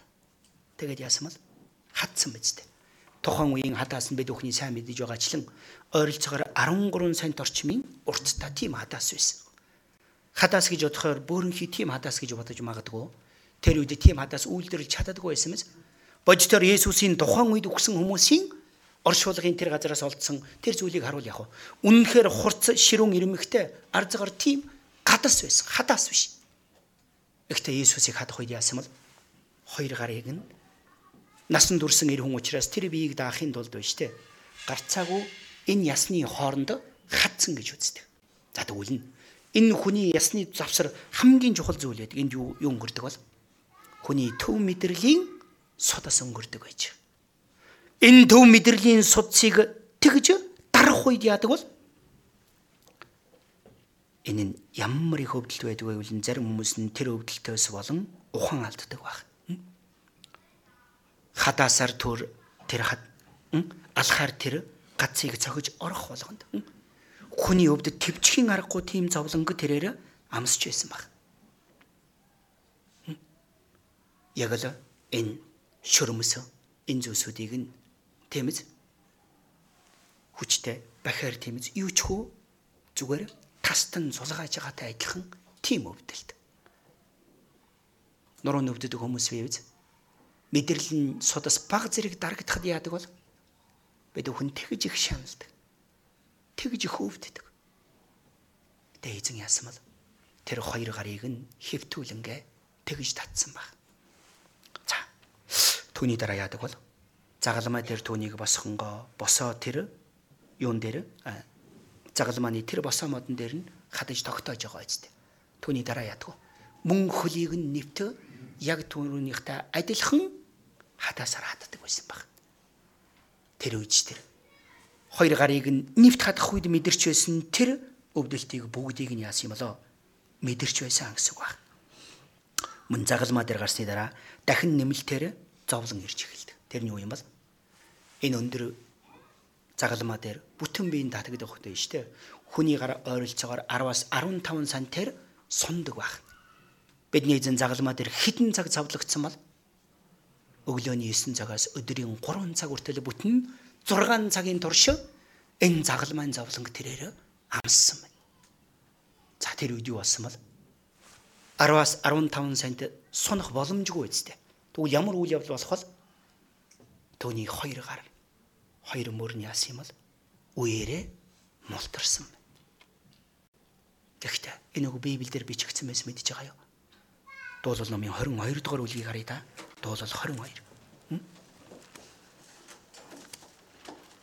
Дуулал 22-ийн за 22 дугаар бүлэг нь бидний эзний загалмай дээр амссан тэр зовлон хэлж өгсөн тэр үйл явдал гарч байгаа биз. 22-ийн 14 дугаар ишлэлийг хамтдаа уншия. Намайг ус шиг асгасан бөгөөд бүх ясм нь мултарсан зүрх минь лааны тос адил дотор минь хайлсан гэж хэлсэн баг. Намайг ус шиг асгасан бөгөөд бөгөөд бүх яс минь яасан гинэ? Мултарсан гэж хэлсэн баг. Э, гар мөр мултарвал яаж өвддөг бол? Миний өвч гэсэндээ хөлмөн жоох өвддөг. Мэдэх бах зарим нь хагалгаа хийлгэж ийсэн. 20 өдрийн өмнө дүүргийн нөхрөлд очиод э, завил цугаад удаа хугацааны дараа тэр нэг дахиад нэг мултарж байгаа мэдрэмжийг авсан байхгүй амхандаа мэдэгдэхгүй гэж их хичээсэн. Ихтэй тэр хооронд өвдөгөө ивэнд нь оруулах. Тэр хооронд яд юм л хүүтөөс чаахардаг. Мултарж үдсэн хүмүүс мэдэх бах. А орж байгаа так гэд орж байгаа тэр мэдрэмж. Тэр үед ирдэг тэр мэдрэмж нь юу бол? А их муухай мэдрэмж юм шиг. Гэвч эзэн бүх ясн мултарч загалмаа дээр тэр өндөрт байсан тэр эзэн ямар өвдөлтийг мэдэрсэн бол мөн бүтэн биеийн урагцсан байсан тэр эзэн загалмаа дээр цовлогдоод бие өргөх болгонд яасан бол амьсгалахад үнэнхээр хүнд байсан. Мөн бүтэн биеийн урагцсан байсан тэр Есүсийн тэр бие яасан бол модон загалмаа дээр гарцаагүй тэр яран цус наалцсан байсан баг. Хөдлөх болгонд яах амьсгалах үрд яах ёстой бол энэ бие дээш нь өргөх ёстой байсан. Тэр нь түлэгцэн үнийг имжлэхийн тулд яадаг вүлээ? Арсыг нь хуулж хаяад шин арсыг түүнд хусч цэвэрлжээж яадаг вүлээ? Шин арсыг тэр биетэй нийлүүлдэг тэр өвдөлтөд адилхан гэж хэлдэг баг. За. Загалман энэ зовлон бид өхөн нэгд нэгэнгүү мэднэ гэвэл нь бид өхөн ямар зүрх сэтгэлээр амьдрах ёстой болоо гэсэн үг байна. Бидний эзэн загалмай дээр зовсон тэр хайр Тэр зовлон тэр нь юунаас үүдэлтэй юм бол эзний намайг хайрлсан тэр хайр үсттэй. Үнэхээр тэр хайрыг нь бид өхөн гүн гүнзгий бодож үзвэл бид өхний амьдралд байгаа тэр зовлон гэж хэлж байгаа тэр зүйлсүүд маань хав илүү хөнгөн бодогдох баха гэж бодож байна. Эзэн. Тэр аимшигтай энэ загалмайг тэр тавьсан шалтгаан юу байсан бол? Өнөөдөр аврагдах. Аврагдаад энэ сууж байгаа бид өх. Хожим аврагдах. Тэр олон сүнснүүдийг харангаа эзэн тэнхүү зовлонго твцэн гэсэн үг байна. Авралыг авсан бид өхөн яаж амьдрах ёстой юм бол? Гудамжийг стомсрлон гэж хэлсэн биз? Үл тоосон баг. Иесусыг загалмаа дээр зовлогдох үед бид өхөн бичлэгээр үзэхдээ хувцастаа Иесусыг хардаг тийм үү? Гэтэ Библиэлд саруул яасан бол Иесус товц өмсгсөн болоо. Загалмаа дээр зовлохын өмнө түүнд улаан өнгийн нүмергийг өмсгсөн байж байгаа. Хувцсыг нь хувааж авсан мэз. Хайдан харин бүтэн нэхэстэй байсан тэр дотор хувцсыг нь яасан юм бол Дуулал номын 22 дугаар бүлэг дээр бичсэн чинь хувцсны минь төлөө тэд шатно гэсэн тэр үгийн дагуу Ромын зэргүүд Есүсийн дотор хувцсыг нь яасан юм бол битүү нэгсэн байсан учраас урж тасталгүй хожсон авч явсан баг. Тэнгэр газрыг бүтээсэн тэр эзэн өөрийнхөө бүтээсэн хүмүүсийн гарт өөрийнхөө ургуулсан тэр модон дээр юу юм бол тэр гутамшгийг үл тоон бидний төлөө түүнийг твцэн гэсэн үг байна. Энэ бүхэн нь зүгээр нэг зохиосон яриа биш үсттэй. Үнэхээр тэнгэр газрыг бүтээсэн тэр эзэн 2000 жилийн өмнө энэ газар дээр ирэн бидний төлөө инхүү үхэж өгсөн гэсэн үг байна. аль хэдийн ярих ёстой зүйл олон байгаа ч цаг нэлээд дөгч өгсөн баг шүү на Улаанбаатар төвч болгоны яхан дүүс маань бид бүхний харах ёстой нэгэн гинэ Есүс Христ ойлгосон биз? Эдгэлийн маань эхлүүлэгч өө төгсгөлж болох тэр Есүсийг харанга. Өмнө давигдсан тэр баяр усгалангийн төлөө эзэн тэр бүхнийг твцсэн юм бол одоо манай чуулганч тэр зовлонг тойрдог хүмүүс биш. Зовлонг харанга дайрдаг тийм хүмүүс. Эзний өмнө зогсох тэр өдөр тэр алдар сууг бодонго дуртаяа баяр хөөртөгөөрөө зовлон хүлэн авч энэ зовлонд нь оролцдог. Тийм чуулган болоосаа гэж байна.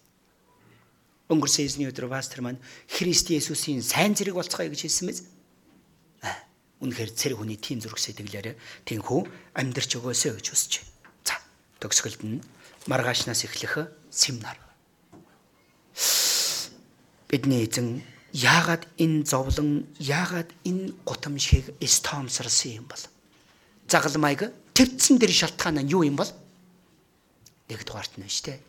Ашаараараа там байгаа учраас тэр. Мөнхийн мөнхөд дөрүлзэн асж байгаа тэр там гэдэг газар байгаагүй бол бидний эзэн тэр загалмайг үүрэг шаардлага байсан болоо байгаагүй үстэй. Тийм биз? Үхэл рүү явж байгаа хүмүүсийг бид өхөн энэ газар руу авчрах ёстой баг. Энэ чуулганы оршин байгаа эцсийн бөгөөд цорын ганц зориг. Мөн эзэн өмнө нь тавигдсан тэр баяр баясгал нь загалмайг тавьсан тэр гутамшиг стомсорсон тэр шалтгаан нь юу юм бол мөнхийн дэважин байгаа учраас эзэн тэр бүхнийг тавьсан баг. Ойлгосон биз? Эзэн бидний төлөө тэр мөнхийн дэважинг бэлдээгүй байсан бол эзэн тэр аимшигтай зовлон зүдгүүрийг амсах шалтгаан байхгүй байсан биз дээ тийм ээ Библи үнэн. Бурхан намайг үнэнхээр хайрлан намайг аварч өгöd мөнхийн деважинг миний төлөө бэлдсэн гэдэг нь үнэн юм бол одоо бид үхэн яах ёстой юм бол бидэнд загалмайн зовлон байхгүй ч энэ сайн мэдээг тараасны төлөө гутамжиг доромжлолоо шорон дорох ийм зүйл байхгүй ч бид үхэн энэ сайн мэдээний төлөө яах ёстой юм бол мөнхийн деважин үнэнхээр байгаа учраас үүний төлөө Паул бидний эзэн Есүс Христийг мэдхийн тулд би бүх зүйлийг хохирол гарц мэд үзсэн гэж хэлсэн шиг тийм ээ. Эзний нэг үслийг тараахын тулд бид бүхэн ямар ч золиослол байсан. Бүх зүйлийг зориуланга энэ сайн мэдээндээ хамтдаа оролцоосоо гэж хүсэж байна. 24 оны анхны Библийн нэгдсэн семинар үсттэй. Тийм ээ. Үүний төлөө ахын дүүс маань зүрх сэтгэлээ нэгтгэн сайн мэдээндээ хамтдаа оролцоосоо гэж хүсэж байна ганцхан өдөр үлдсэн шүү. Сайн мэдээ тарааж байгаа биз? Алдагдсан энэ сууж байгаа 99 хүнээс илүүгээр гимсэн нэг хүн эргэж ирэх үед яа тийм бол бидний эзэн өшөөлөө баярлах бол тэр баяр усгалангийн төлөө эзэн загалмаагч төвчин гутамшиг стомсорсон юм бол бид өхөн бидэнд ирж байгаа жаахан амьдралын асуудлууд жаахан санаа зовнөрөөд энэ бүхнээ төр мартан Библийн семинартаа хамтдаа нэг зүрх сэтгэлээр оролцоосоо гэж хүсэж байна. Хамтдаа залбираад дуусгая. Биднийг хайрлан өөрийнхөө цорын ганц хөг загламаа дээр тушааж бидний бүх гэм нүглийг уучилж өгсөн Бурхан аав танда талархаж байна. Өө тавгалдаа адил бохор ийм бидний төлөө өөрийнхөө цорын ганц хөг илгэн биднийг аварч өгсөн тэр шалтгаан нь бидний дотор эзэн таны дүр төрхөөр бүтээгдсэн мөнхөд амьдрах сүн сайгаа учраас үлээ. Бурхан ертөнцийг үнэнхээр хайрласанда цорын ганц үг өгсөн тэр шалтгааныг бид өхөн сайн мэдэж байгаа тул бидний үлдсэн амьдралч эзэн таны тэр алдрын төлөө аврагдж чадаагүй өрөвдөлтөй сүнснүүдийн төлөө бид өхөн одоо зовлонгоос зүхтаадаг хүмүүс биш. Зовлонго дуртай хүлээн авдаг. Түүнийг баяр баясгалан химэн бодож амьдардаг тийм бид өхөн болж чадах та тусалж өгнө. Маргаашнаас эхлэх семинарт ирэхээр төлөвлөж буй олон хүмүүс байгаа илээ. Тэр бүхий л хүмүүсийн төлөө ахан дүүс маань нэг зүрх сэтгэлээр хамтдаа залбирч байна. Тэр хүмүүсийг энэ газар руу удирдах тэр ажилд бид өхөн хамтдаа оролцсон, хамтдаа залбирч Бурхан таны юм цэвэр ариун амьдралаараа амьдрахад та тусалж өгнө. Угийг тунхаглаж буй пастор болон орчуулагчтай эзэнтэй хамтдаа байж өгөн эрүүл мэнд мэрэгэн ухааныг бэлхан дүүргэж өгөхийг хүсэж байна. Бидний үргэлж хайрладаг эзэн Есүсийн нэрээр гон залбирлаа. Аамен.